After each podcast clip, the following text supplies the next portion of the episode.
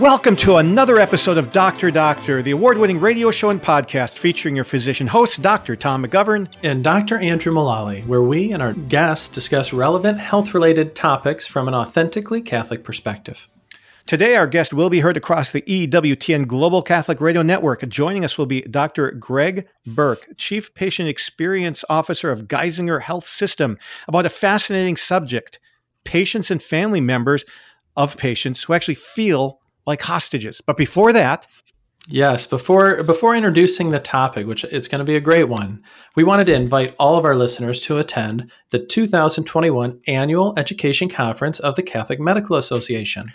We happen to believe that many of our medical professional colleagues, doctors, nurses, therapists, and others, as well as students, are aching to reconnect in person after a superabundance of online and virtual meetings. And this year's topic is the joy of medicine. The conference will be held at the family friendly Caribe Royale Resort in Orlando, Florida from October 7th through 9th. All the rooms are suites, and there's plenty of activities for the family to do while you're there. Our keynote speaker will be former Swiss Guard and now Dean of the Business School at the University of St. Thomas in Houston, Mario Enzler. He'll use his incredibly humorous wit and deep insights to share a story about the joy of St. John Paul II for whom he worked. I've got to say, I heard Professor Enzler speak before, and he is a hoot. And not only that, but you do walk away with a new appreciation of St. John Paul II's joy. You know, and while this conference is especially geared for physicians, nurses, students, and other professionals who sometimes can sense a loss of joy in their professional lives, it's also for people who are looking for ways to not only rekindle that joy, but also to engage in new joy, and for people who might be interested in this topic in general. And even if you don't experience a joy deficit in your life, getting together in person with like minded colleagues from around the country will certainly energize you. And this is a first. Uh, we actually at the CMA believe so strongly that medical professionals will enjoy the faith, fellowship, and formation at the conference that for the first time ever, the CMA is offering a money back guarantee. That's right, Andrew. In honor of this 90th annual CMA conference, for the first time, the CA is offering a 90% refund of the registration fee if a first time attendee does not believe they grew in either faith or fellowship or formation after attending the meeting. Pretty simple, pretty awesome. I remember after the first conference I went to, I my wife came with me and we were sitting there and we said, we are going to do this every year as our thing, and uh, we we have and we've loved it. So many people have actually gotten hooked on the CMA after attending just one annual conference, in fact, that's the number one reason people give for joining the CMA. It's a great experience. And if you're thinking about attending, please just go to the CMA website at cathmed.org. That's C A T H M E D at O R G. Yes, it is. And now we're going to move into a little introduction of this topic, and we're going to talk about AMA, and that's not American Medical Association. No, this, you know, kind of trying to get at this idea that Dr. Burke's going to discuss with us is the idea of patients and family members feeling sometimes like hostages at the hospital.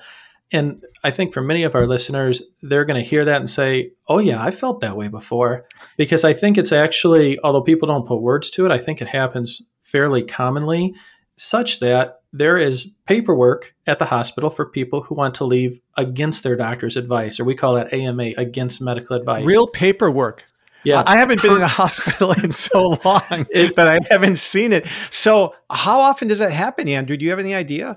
Yeah, I was I was doing a little bit of research on the topic, and uh, this recent article I was reading it actually happened in one and a half percent of admissions, okay. and so that's a significant amount when you think about how many people go to the hospital every day and I think that would probably represent a fraction of the people who feel like leaving against AMA, because I know in uh, in the times past when I was doing a lot of inpatient work, there's a lot of times patients want to do that. We're kind of discussing with them, encouraging them, like maybe you don't want to do this; it's not wise. And the study was actually looking at what happened to these patients, and it turned out that when they left against medical advice, they did worse. They had a much higher rate of going back to the hospital because the medical team identified correctly. They should not leave. They're not better yet.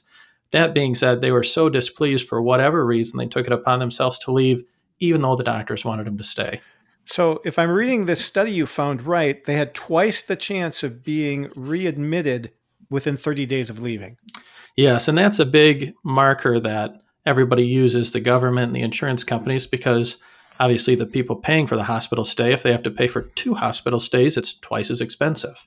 So there's a big engine on trying to prevent readmission. And turns out people who leave before the doctors say they're ready come back a lot more frequently. And so I think this is kind of a symptom of the disease we're going to talk about with Dr. Burke.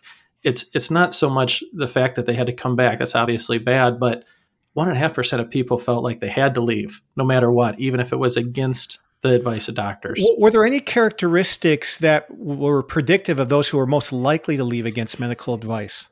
You know, I don't have data on that per se, but what what I've kind of seen is a lot of times it's multifactorial. I'd I'd be interested to see Dr. Burke's advice on this as well, but just in my experience, a lot of the times the patients and the doctors were not seeing eye to eye for a number of reasons, but there was kind of a roadblock there that people did not want to bridge the gap. You know, in one of these studies that you pointed out, I'm just looking at it. It says that um, 63% of them were men. So it sounds like, and I doubt if 63% of inpatients are men. Uh, so maybe there's something about being a guy that's more likely. It's, this one's fascinating. 55% of them had Medicaid or uninsured coverage. Yeah. So maybe they, maybe I wonder how much finances is a concern. Well, there's there's definitely I think a socioeconomic component and maybe maybe even a health literacy component, as we would say, to the extent that they can appreciate exactly what the doctors are trying to do. But I want to make hmm. sure that we we get to discuss this particular situation, but also the bigger idea of patients as hostages. I know, Tom, you've got an excellent medical trivia question for us today. Can you lay but it on first, us? I want to tell you, I have a story of where I aided and abetted a family member leaving against medical advice. Holy cow, that's not in the script. I, it's not. You're exactly right. Tom okay, going off script. This is a big day. Tell me Tom about it, Tom. It's going to be yes. good. uh, our second child was born in a hospital that was so close to closing. The child was born behind the desk at the nurse's station, not in a room. And this was a hospital where my wife, within hours of delivery, was supposed to go get her own snacks, was supposed to make her own bed, and then saw uh, a rat run across the floor. so, having given birth previously, she had me come pick her up, sign out AMA to go home, where she recovered much better. so you know, that that's my AMA story. I, I wish I did not have a family member story as well. Where uh, you I do, had, I I do. I didn't get to aid in the bed, but I felt like I was there. Uh, where you know, unfortunately, it was just it was uh, a dear friend of mine, and their their child was in the NICU for this perceived lack of being able to gain weight um, ah. in the mind of the nurses and the doctors. And my friend said, "Hey, this is my sixth kid. I, I know what it takes to feed a kid. His wife knows what it takes to feed a kid. They are not actually doing a very good job trying to feed the kid. And every time my friend and his wife fed the baby, the baby did great anytime the staff did, it did poorly. And so consequently, they were there for a week and they're threatened with all this stuff. If you leave, your your visit's not going to be paid for. You're going to have to get called on by CPS. You're bad parents. And they're texting me. I said, well, I disagree with all that, but you are in a position where you you can't make them mad because they do have teeth like that. I mean, nobody wants to deal with CPS calls even if you're doing everything right. So yeah, I think this is going to strike a lot of our listeners. So I'm I'm excited to hear what Dr. Burke's got to say. But yeah, because he's listening as we're doing this, and I'm seeing his facial expression, so I can't wait to hear what he says when he comes on after the break. so let's go to that trivia question that you were so kind to introduce. Our category today is barriers to optimal patient care. So, according to the Mayo Clinic Proceedings article from 2017 that spurred the idea for this episode, something called shared decision making between patients and clinicians is essential for the best patient care. And one of the barriers identified uh, in that article to good uh, care is the limited amount of time physicians are able to spend with patients because of electronic and other documentation requirements. So, according to a time and motion study of physicians that's quoted in the article, how many hours do doctors spend documenting a visit for each hour that they spend with patients? Like all these trivia questions, you're going to have to wait until the end of the show to get to the answer.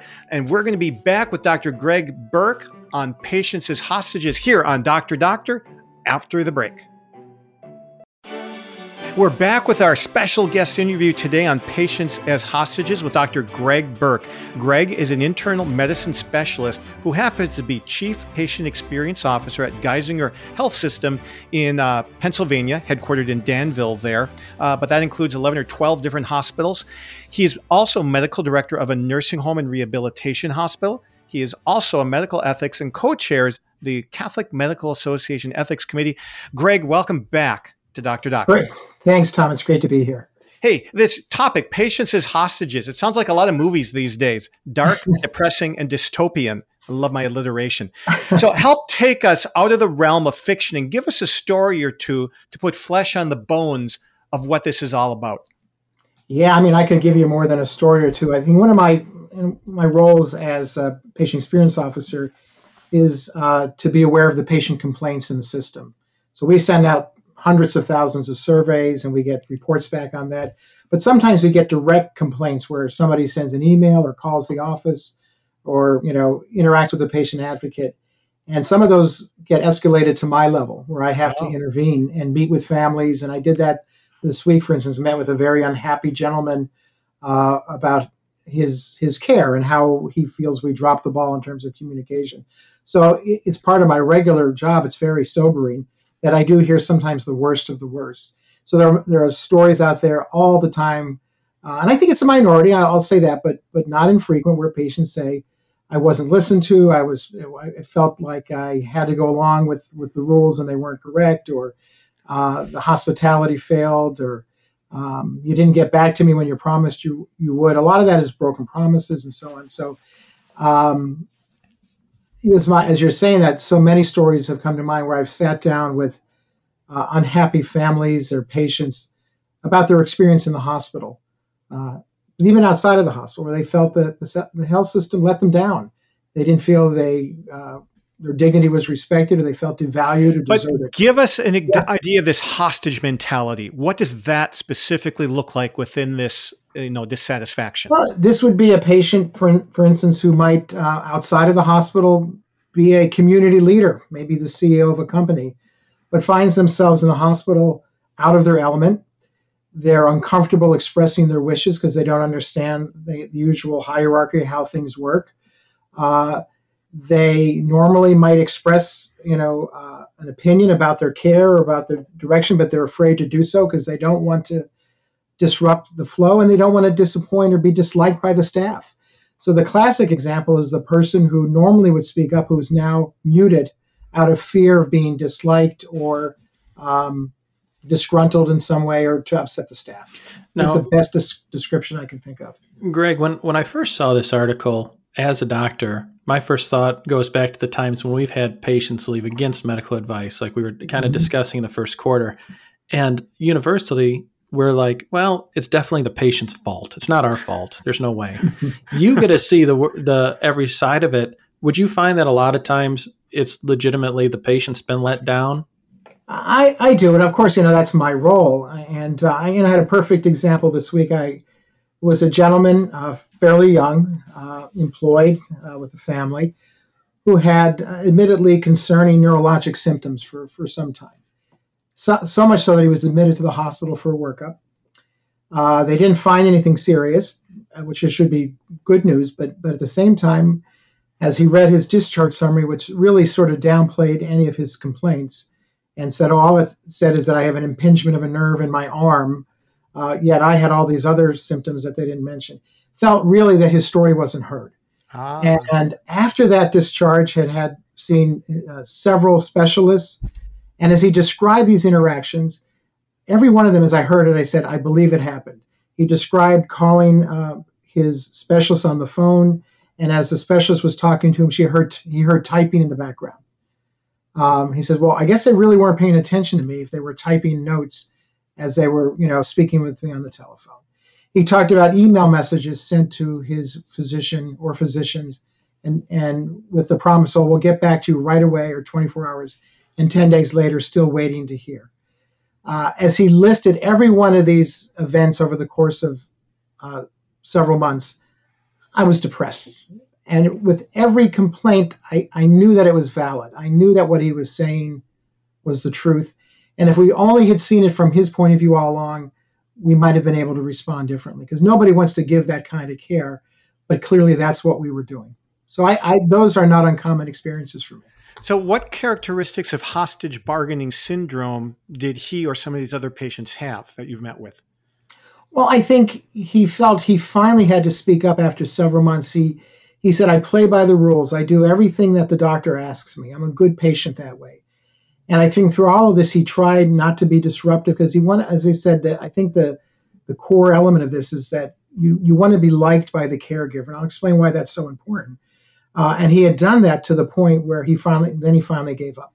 So he had been bargaining all along, playing by the rules, okay. trying to be liked trying and to these rules aren't healthy rules. Oh, not necessarily. Yeah, uh, you know, why does he? Uh, you know, you know, one would expect you know an immediate response. You know, if you're very concerned about your health, why do why does one say, well, I have to, you have to wait 24 hours to hear back from us? That would never work in some other industries. I can tell you that right now. If you called, uh, if your computer crashed today and you called the IT team and you said, you know, we'll talk to you tomorrow, and you say, no, I got to do an interview on the radio tonight. I need my computer that would never be satisfactory. Why in healthcare are some of those things acceptable? I, yeah, on a philosophical level, I mean, we offer healthcare as as a wonderful uh, human relationship based entity, uh, and uh, sometimes we don't deliver on that, and that's where I think the bargaining comes along. Is well, the stakes are very high, right, Tom and Andrew? I mean, your your health, life or death, yes. disability, or the someone you love. The stakes are so high that um, the expectation for delivery of care should be very high. And, um, you know, patients find themselves disappointed by that, or they're trying to, you know, as I said, I, I, this is what I often think to be liked so that people will pay more attention to them or, um, you know, take care of their needs in a more effective way. You know, one one of the things, you know, we a lot of our listeners are in the medical field, and and a lot of the mm-hmm. listeners are are not. So hopefully, to try and draw everybody in. On the on the medical side of things, I feel like, gee whiz, I think my patients tell me everything. But we know that's not true because there's another term out in the literature talking about white coat silence. How, mm-hmm. how is that different than the hostage bargaining syndrome? Well, I think white coat silence, and, and I don't think it's the white coat. I think, you know, my piece is the white coat the cause of white coat silence. I don't think so. Um, in fact, actually, most studies support the use of the white coat, that uh, actually patients respond to the white coat as a sign of professionalism. And it's so historically associated with the profession, which they generally want to trust.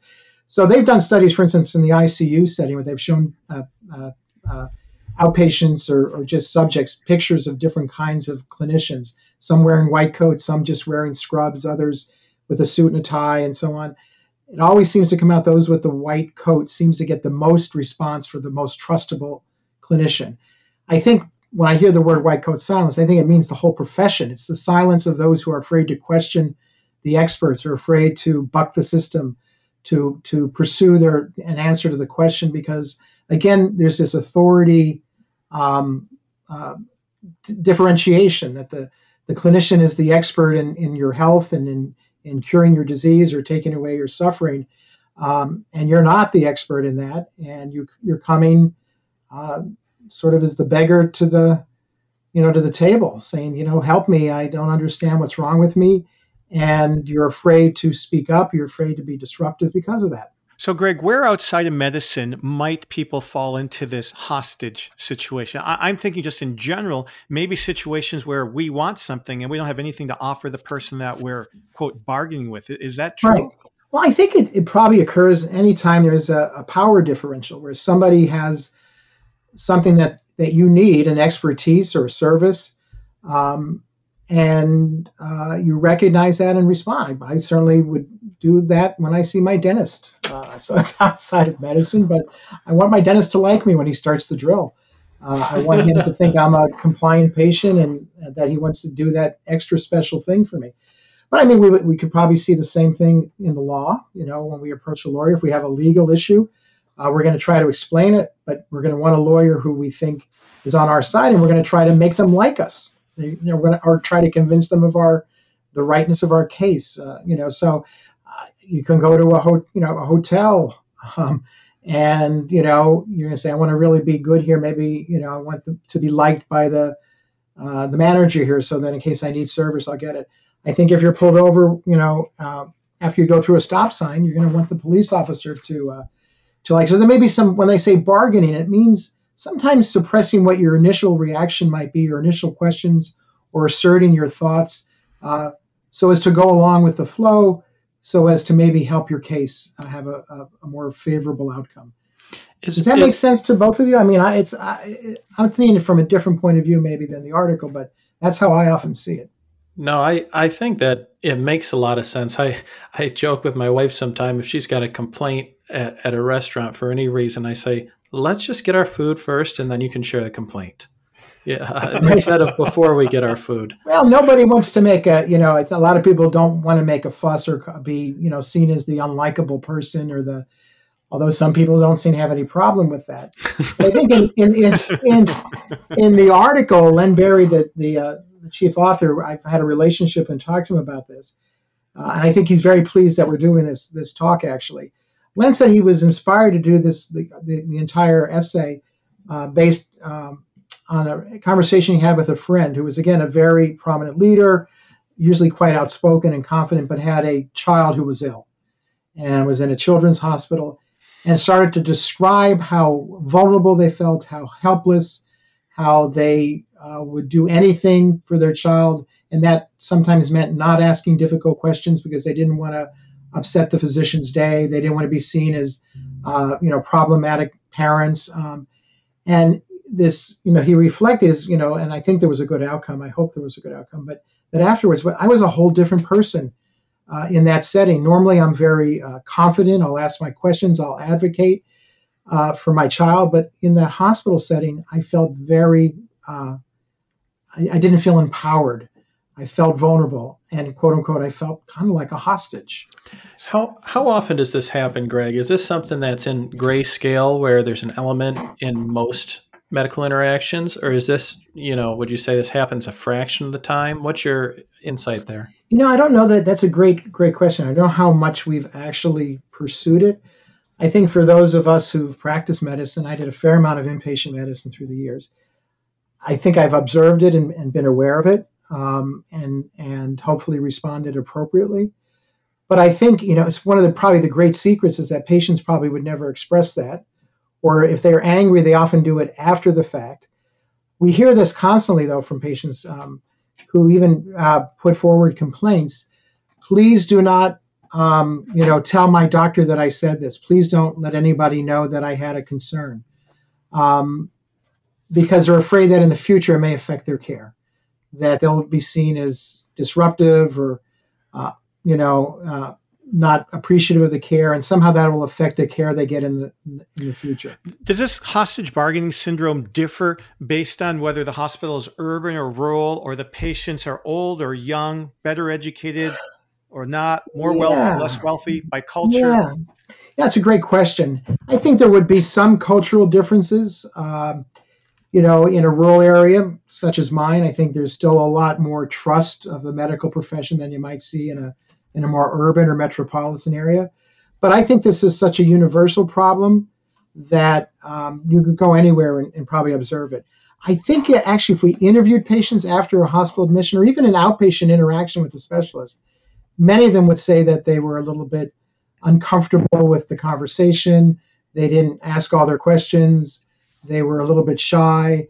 I think that's all part of the same syndrome. This, this, uh, uh, a little bit of a, you know, a threat by the authority of the person that they're meeting with, vulnerability because they have uh, something that has put them in a weakened situation, a concern, an embarrassment, an, an illness, um, and that affects things. I uh, I often reflect on uh, the work of Edmund Pellegrino. Some of our listeners yes. may know Ed Pellegrino. He was a wonderful Catholic physician, um, ethicist, uh, an internist by trade. He has some books out there. He had leadership in at Georgetown in Washington, D.C., and, and uh, I think even for a brief time was the president of Catholic University. So, a highly respected physician, philosopher. And uh, Dr. Pellegrino would say any patient who goes with an illness or, or disability to a physician is in a weakened position. there, there's a vulnerability, there's a lack of, of uh, equality, if you would, in the relationship. Not in terms of intrinsic dignity, not in terms of that inherent dignity between the two two members, the doctor and the patient, but just based on the fact that one may have knowledge to cure and assist, and the other lacks it. What Pellegrino argues, you get the doctor has to make up for the differentiation. They have to act in a virtuous way to equalize the relationship. So, how do doctors contribute to hostage bargaining syndrome, and how can we catch ourselves in that? Well, first we have to look for the doctors who might actually enjoy that being the reality, that they're not questioned as much. So they, you know, the arrogant, and we have them, the arrogant physician who kind of expects that to be the norm. Or to save time. Or to save time. Or those who may hold on to their title or position as something deeply valuable to them, and uh, they don't want to be questioned. Uh, uh, they don't want to admit this might be the same clinician who may not want to admit an error or uh, or so on. So they kind of there, there, are probably those who play into the paradigm very well. It takes a lot so, of time for me to answer your question. So I'm glad. So what's an examination of conscience that we healthcare professionals can do to see if we're doing this? That's a Catholic thing, right? Ah, yeah. You know, I actually wrote an article about that and published it uh, some years ago. It was called 21 Questions: An Examination of Conscience for Doctors. Um, yeah, there's a number of things you can do. Um, some basic things. Uh, in, how did I how did I interact with the patient? How did I inquire about their their concerns? Did I say, uh, "Do you have any questions?" versus "What are your questions?" Yes, great way of trying things differently. Did I stop myself from interrupting the patient? Let them finish their sentence. Did I even use my body language in such a way that they felt welcomed? um, body language is critically important. It's, it's okay um, now with COVID. It's uh, it's been a concern, but can I shake the hand of my patient, put my hand on their shoulder, even hug them if they're in a very difficult position? I I recently gave a, a talk to our new residents on effective communication and human relationship, and I said, hey, really, this is the basis of healthcare.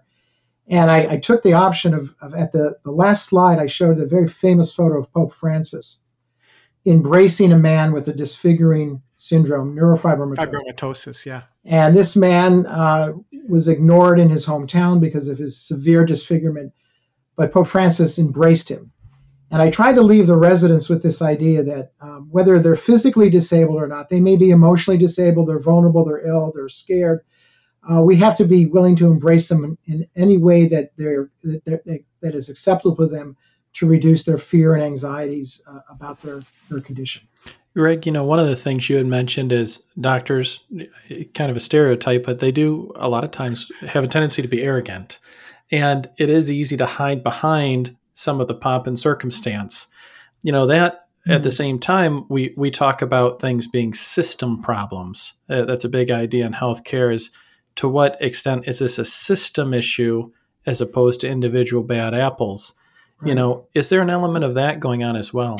Sure. I, I, as you're saying system, Andrew, I'm sort of reflecting on that.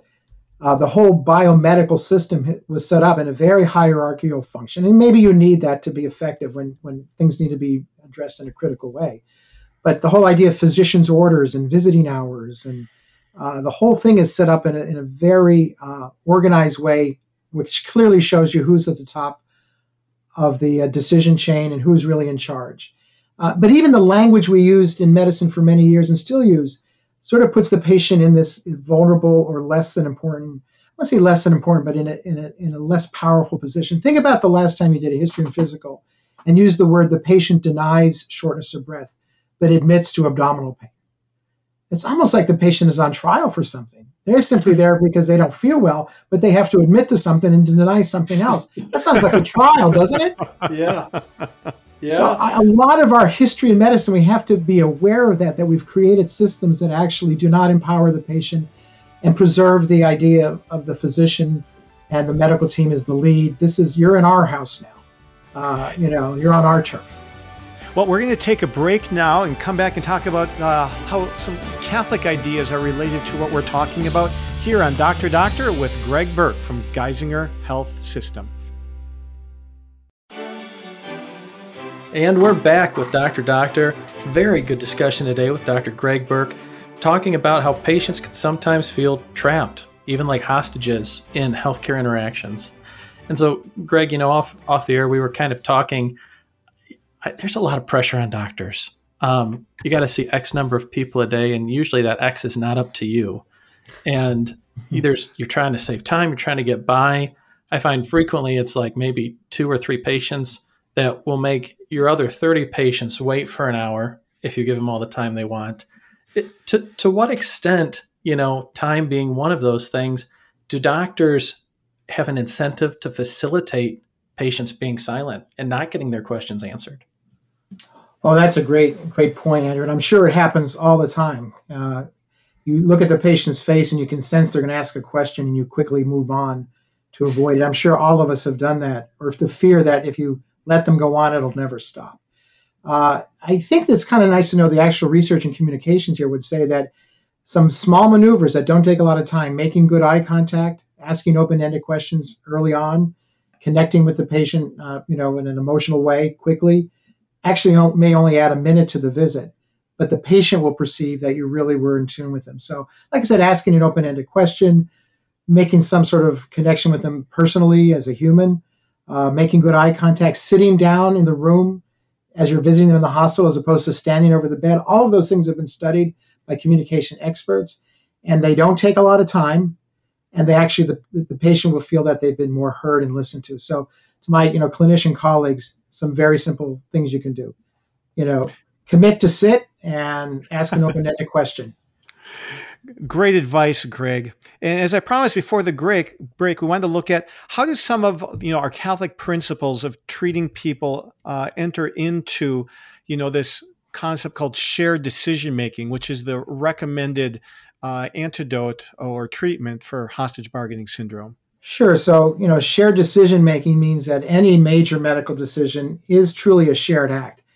It's not fully the autonomous act of the patient because we're not we're simply not a, a, distribution center where somebody comes in and says I'd like a little bit of this, a little bit of chemo, but no surgery, and and that's that's inappropriate. But it's also not a paternalistic system where the doctor says this is what you're going to get, no questions asked. Uh, you know, this is the, the treatment I recommend. Therefore, if you don't want it, just leave.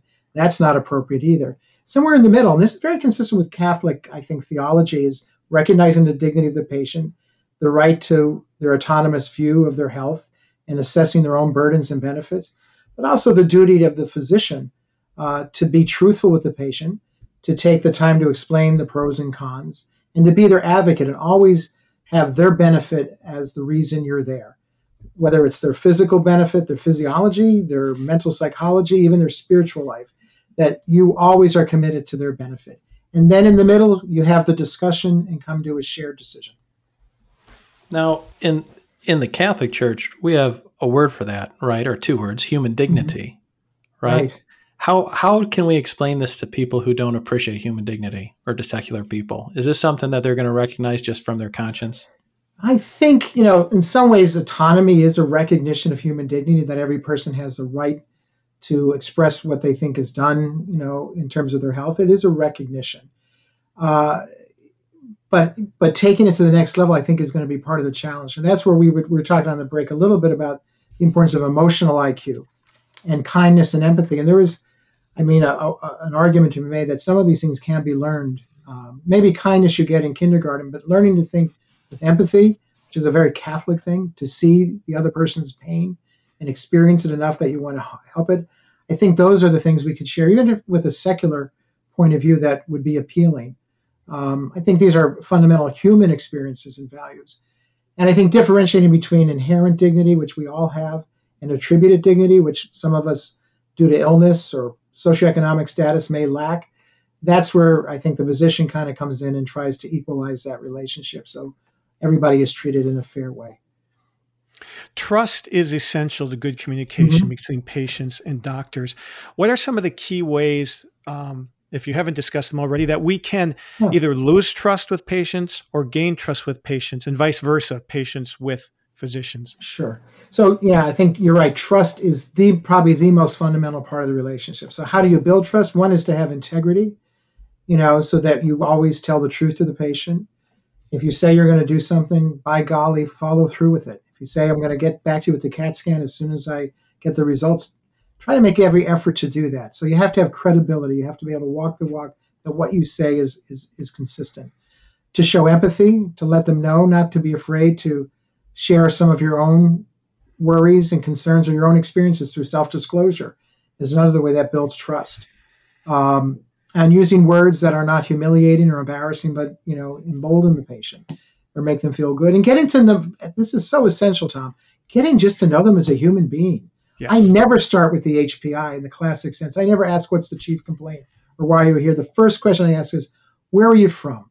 What do you do? What's your family like? Then we'll get to the chief complaint. Unless you're, you know, having crushing chest pain, that's a whole different story. Yeah, you know, I went down, Tom. one of the things that yeah. struck me in the article yeah. was that patients will use compassion and communication as a surrogate for knowledge base. Because doctors always you you had shared off the air greg that mm-hmm. doctors always think the most important thing is to be up to date on my cme i know the standard of care. Boom boom boom. Uh, patients really don't care about a lot of that in general. They they oh, care about if they they understand you and you understand them is that right? Absolutely. I think there's an understanding it's and it's true with anybody we interact with. If we trust them we generally feel they're going to act in our best interest. They wouldn't do anything to harm us. You know, the first principle of medicine we learn, you know, primum non nocere, first do no harm. If you think someone is compassionate and trustworthy, then you're going to assume they're going to learn about your case, that they're probably compulsive enough to study medicine well and stay up to date with with the latest. In fact, in my examination of conscience some years ago, I put that down as one of the things. Am I staying current with, you know, the science of medicine, the best practice in the literature? Greg, here's a scenario I come across frequently where patients seem to not want shared decision making. So I operate on patients' faces. A common area is the nose. They'll have a hole on their nose, and they'll have an option between healing on its own or doing a, a flap reconstruction, which is like a, you know making a jigsaw mm-hmm. puzzle and putting the pieces back together. And they'll just say, "Tell me what to do, doc." And uh, you know, I'll say, "Well, you know, it depends what you mm-hmm. want." You know, I'll go, "No, just tell me what to do." What do you yeah. recommend in scenarios like that? Well, sometimes you may then tell them what to do. I, I've always believed that uh, actually one of the great, I think, assets of a really good doctor is flexibility. And I've often said I try to become the doctor the patient wants me to be. So I have sure. patients of mine who are college professors, triple boarded. I have physician colleagues that are my patient, and I have, as you say, the little old lady from the small, you know, town who you know has never left more than 20 miles from her place of birth. And um, if that college professor wants me to go academic and talk about the literature and have a 15 minute discussion on whether to do a PSA blood test, I'm happy with that. If that little old lady just says, Doc, I just trust you, what would you do in this setting? Um, then I'll, I'll take that role and I'll be like a 1940s doctor and say, you know, Charlotte, we're moving ahead. You're going to get the surgery. I think it's okay to sometimes be the doctor that patients want. That's that's a with ever with we can never compromise your values or your best medical judgment or your ethics, but your style can change to meet the patient's needs, whatever they are. I remember a many years ago in the nursing home, a patient would not make up a code status decision, and she just kept looking at me and saying, "It's your choice." and finally, I I finally acquiesced and said, "All right, I'll decide what I think you would be best for you or what you would want, and that's the order. And she would not give an answer to that. She said, it's your decision. So I think, you know, many ethicists right now, you can't do that. Well, what other choice did I have? Um, I had to act in her best interest, and she, her shared decision with me was, you decide for me. Yeah. That was her shared decision moment. You, know, as as I'm listening to this conversation, I'm afraid some of the medical folks who might be listening say, gee whiz, it sounds like it's all our fault. It's on all of us to fix it. And uh, if you're a bad apple, you're really in trouble. Um, to to what extent, I guess, are there also mm-hmm. incentives mm-hmm. besides do better? You know, is there an incentive in regard to litigation? Yes. Well, yeah. Shared yes, decision absolutely. making.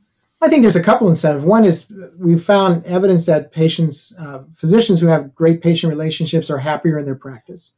We do know that 70% of malpractice suits, when you really get down to it, the patient or family states they felt they were devalued, deserted uh, in some way. So the classic idea of the family doctor, even without great competence, who's well loved in the small town, almost never gets sued. Because uh, the patient said, I would never sue him. He's my friend. Uh, you know, that's based on relationship.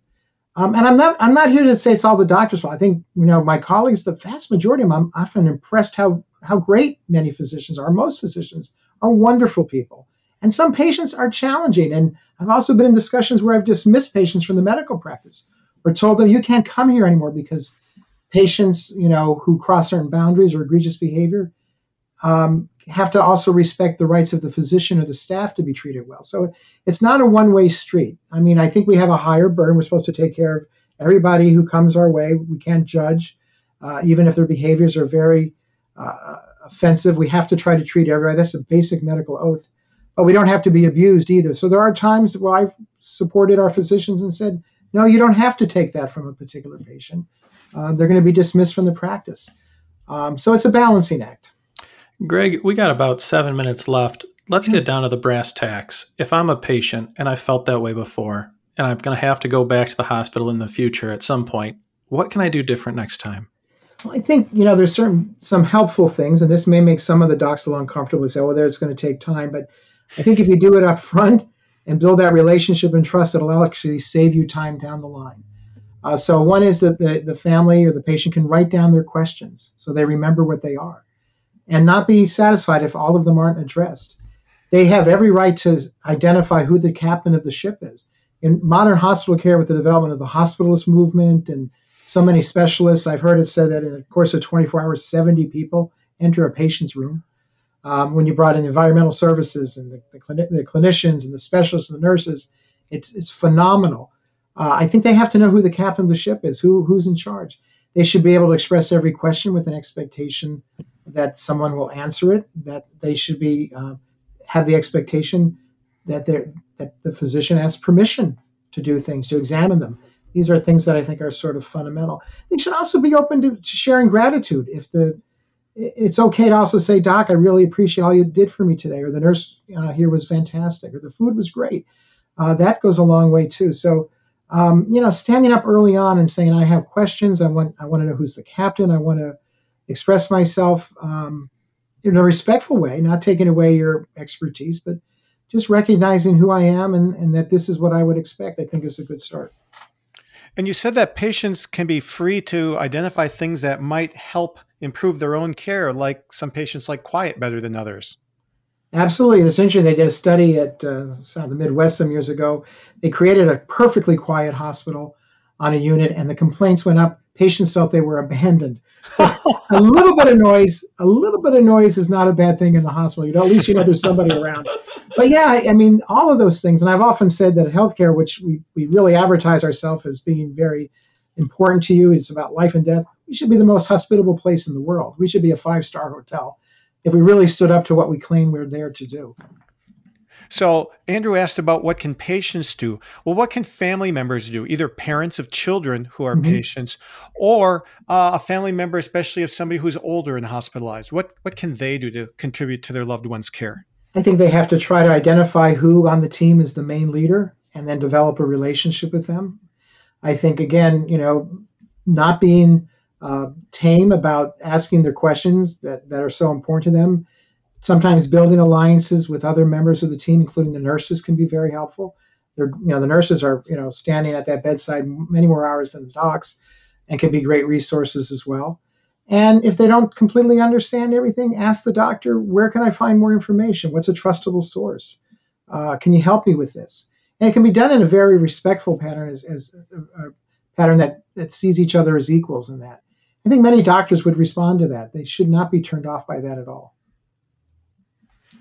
And I guess we've talked a lot about what the doctors can do better. Is there anything we can do better? You know, I'm I'm working primarily in the outpatient setting, mm-hmm. and uh, it's maybe a little bit more time sensitive than the inpatient, just because the the patients are going to be mad if I make them late for whatever their next appointment is. Is there anything I can do better in the outpatient setting to improve this? Well, one of the things that's been clearly shown is if you are running late, simply recognizing it and apologizing for it goes a long way. A lot of docs don't do that. Um, or just poking your head in the door and say, I'm running a little bit late. Most patients are very understanding that doctors are busy. It's just that moment that when you have with them that you make it real and you make it you make it memorable. You look them in the eye, you shake their hand. You say, Joe, I'm really happy you made it here today. How are the kids doing? Make a human connection you'll see them relax, their body language changes. Um, they know that you know that they're human and that you actually care about them, and you're you know dedicated to their to their good. And that's you know simply to, to use Thomas Aquinas' term, simply to love your patients, which just means to desire their good in all things. And that's a pretty a, a very Catholic thing to do. If somebody's going to be hospitalized or they know somebody close to them who is, are there any resources they can go to to try to bone up on how to get the most effective care possible? Well, it depends. You know, they can certainly go to the hospital website and learn a lot about hospital policy and how it's set up.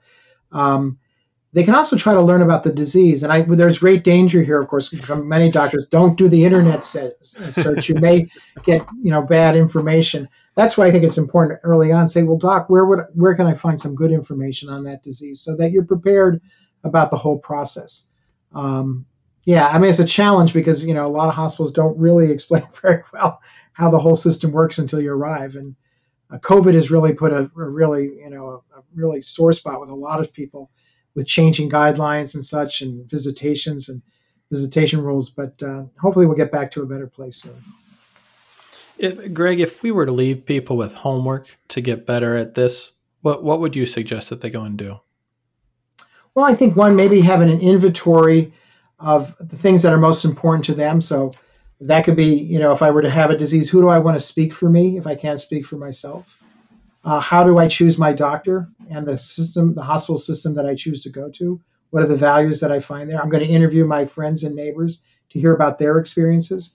Now we can go online. Many health systems now publish the online, online comments uh, and scores of the doctors, how they're rated by patient experience. So they can you can be, and that's I forget the latest study, but I think it's 60 or 70 percent of Americans are doing that now anyway. To be a discerning shopper for your health care, uh, and knowing what really val- what, what your real values are, and making that clear up front. Uh, you know, there'll always be a little bit of vulnerability with illness, and, um, and if you're suffering from something. Um, but just always to remember that doesn't necessarily mean that uh, uh, you're in any way in a, in a weakened position when it comes to the relationship. Greg, thank you so much for being with us on Doctor Doctor to, talk about something that uh, many people aren't aware of. I think you're going to help improve a lot of hospital experiences. Thanks so much, Tom and Andrew. And we're back with Dr. Doctor and the answer to the medical trivia question related to barriers to optimal patient care. Yep, doctors often feel rushed because we have to spend so much time documenting. And in one study of primary care doctors, they followed them around, people with stopwatches, or, well, I guess they have electronic ones, so probably don't have stopwatches anymore, and looking how are they spending their time during the day. So for each hour that a doctor spends with a patient, how many hours in this study did they spend documenting on a computer or on paper? What's your answer? Can't hear you.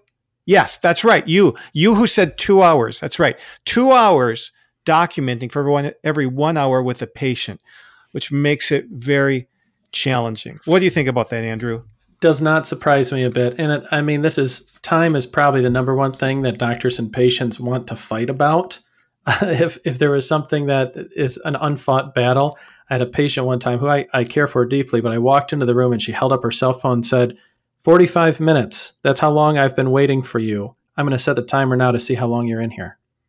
And then oh she said it again. Goodness. And that's that how really our visit, set up a great relationship. Yeah, that's how the visits start. Now, that's a person I, I, I do really like, and the relationship's improved, but there is a lot of times so patients see you for, you know, 15 minutes and they assume like, well, I would have taken more time. Statistically, based on this study, that doctor spent 45 minutes on you but you're only with him 15 because he's got to do all the computer stuff. And right. you can talk to the doctors who used to chart on paper and now do computers, how many fewer patients they can see. And so I totally believe it. So, Andrew, what are your top three takeaways from Greg's wonderful discussion? Yeah, I'd say, you know, the first one would be for the patients. Uh, and it would be do not be afraid to make sure that you're heard. Uh, Greg mentioned, and Tom, you've taught me before, I always ask patients to write down your questions and bring the list. And if you see a list of 47 questions or three questions, I'll know how to budget our time in answering those questions. Yes. yes. Um, so write them down and do not be afraid to, to ask questions. And if you get shut down, get a different doctor. That's totally okay. Number two. Number two, uh, two and three are for the doctors and the healthcare people. Number two would be communication is the foundation of good healthcare. Greg said that. And even little things between the body language and not saying, Do you have questions, which can be heard of as dismissive, saying, This is complicated. What questions do you have? What other questions do you have? That's so much more opening and it's going to build a better relationship. And then number three is the trust flexibility dyad that Greg commented on. You've got different patients and they want different things from you. St. Paul says we should be all things to all people, and that's our goal. And so I think, especially in healthcare, as much as you can tailor to the desires of that patient in what they're looking for, you're going to have a better relationship. That is another episode in the can, as they say. Actually, I think that was an old video thing, so never mind that. But thank you, listeners, for being with us for yet another episode of Dr. Doctor, the award winning official radio program and podcast of the Catholic Medical Association. We invite you to share the good news of Dr. Doctor with a friend, and please ask your friend to listen to us on their favorite podcast app. Yeah, I, I think the radio shows go to the cloud now. So that's there you another go. one in the cloud. Another one in the cloud. Thanks. hey, rain. when you're in the cloud up there, be sure to rate and review our show to help new listeners find us. You can also find all of our old episodes. We got a lot of them on topics you're interested in at our website, drdoctor.org. And be sure to tune in next week for your appointment with us here at Dr. Doctor. This is Dr. Tom McGovern and Dr. Andrew Mullally signing off until your next dose of Dr. Doctor. Dr. Doctor is the official radio program of the Catholic Medical Association, whose members are dedicated to upholding the principles of the Catholic faith in the science and practice of medicine. The views expressed on Dr. Doctor do not necessarily represent those of your co host or the Catholic Medical Association. Have a question for our doctors or a topic you'd like to hear about? Call or text your questions to the Holy Cross College text line at 260 436 9598 or fill out the form at drdoctor.org. Tune in for new episodes every Friday and find all our past episodes at drdoctor.org. This show is a production of the Spoke Street Media Podcast Network. For more great podcasts, visit spokestreet.com.